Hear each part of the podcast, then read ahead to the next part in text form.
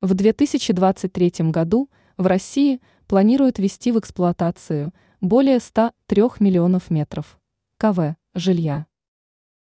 Российские строители в этом году могут фактически повторить прошлогодний рекорд по объему введенного в эксплуатацию жилья. Это стало возможным из-за упрощения многих административных процедур и применения в строительстве новых технологий.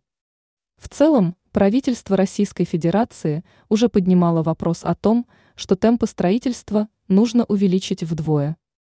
Насколько это реалистично, первым продемонстрирует столичный регион, где реализация данной программы начнется в следующем году.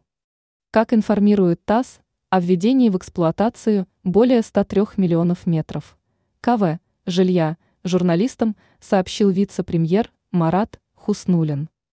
Остаются вопросы по следующему году, поскольку правительство РФ, вероятнее всего, свернет все льготные ипотечные программы еще до середины 2024 года. Вероятнее всего, этот вопрос еще будет обсуждаться на самом высоком уровне, и его решение будет во многом зависеть от экономической ситуации в России. Пока стране удается сохранять положительное сальдо внешней торговли, однако страны Запада регулярно вводят против России новые санкции. Санкции удается обходить, но эти решения требуют дополнительных затрат и повышают себестоимость продукции.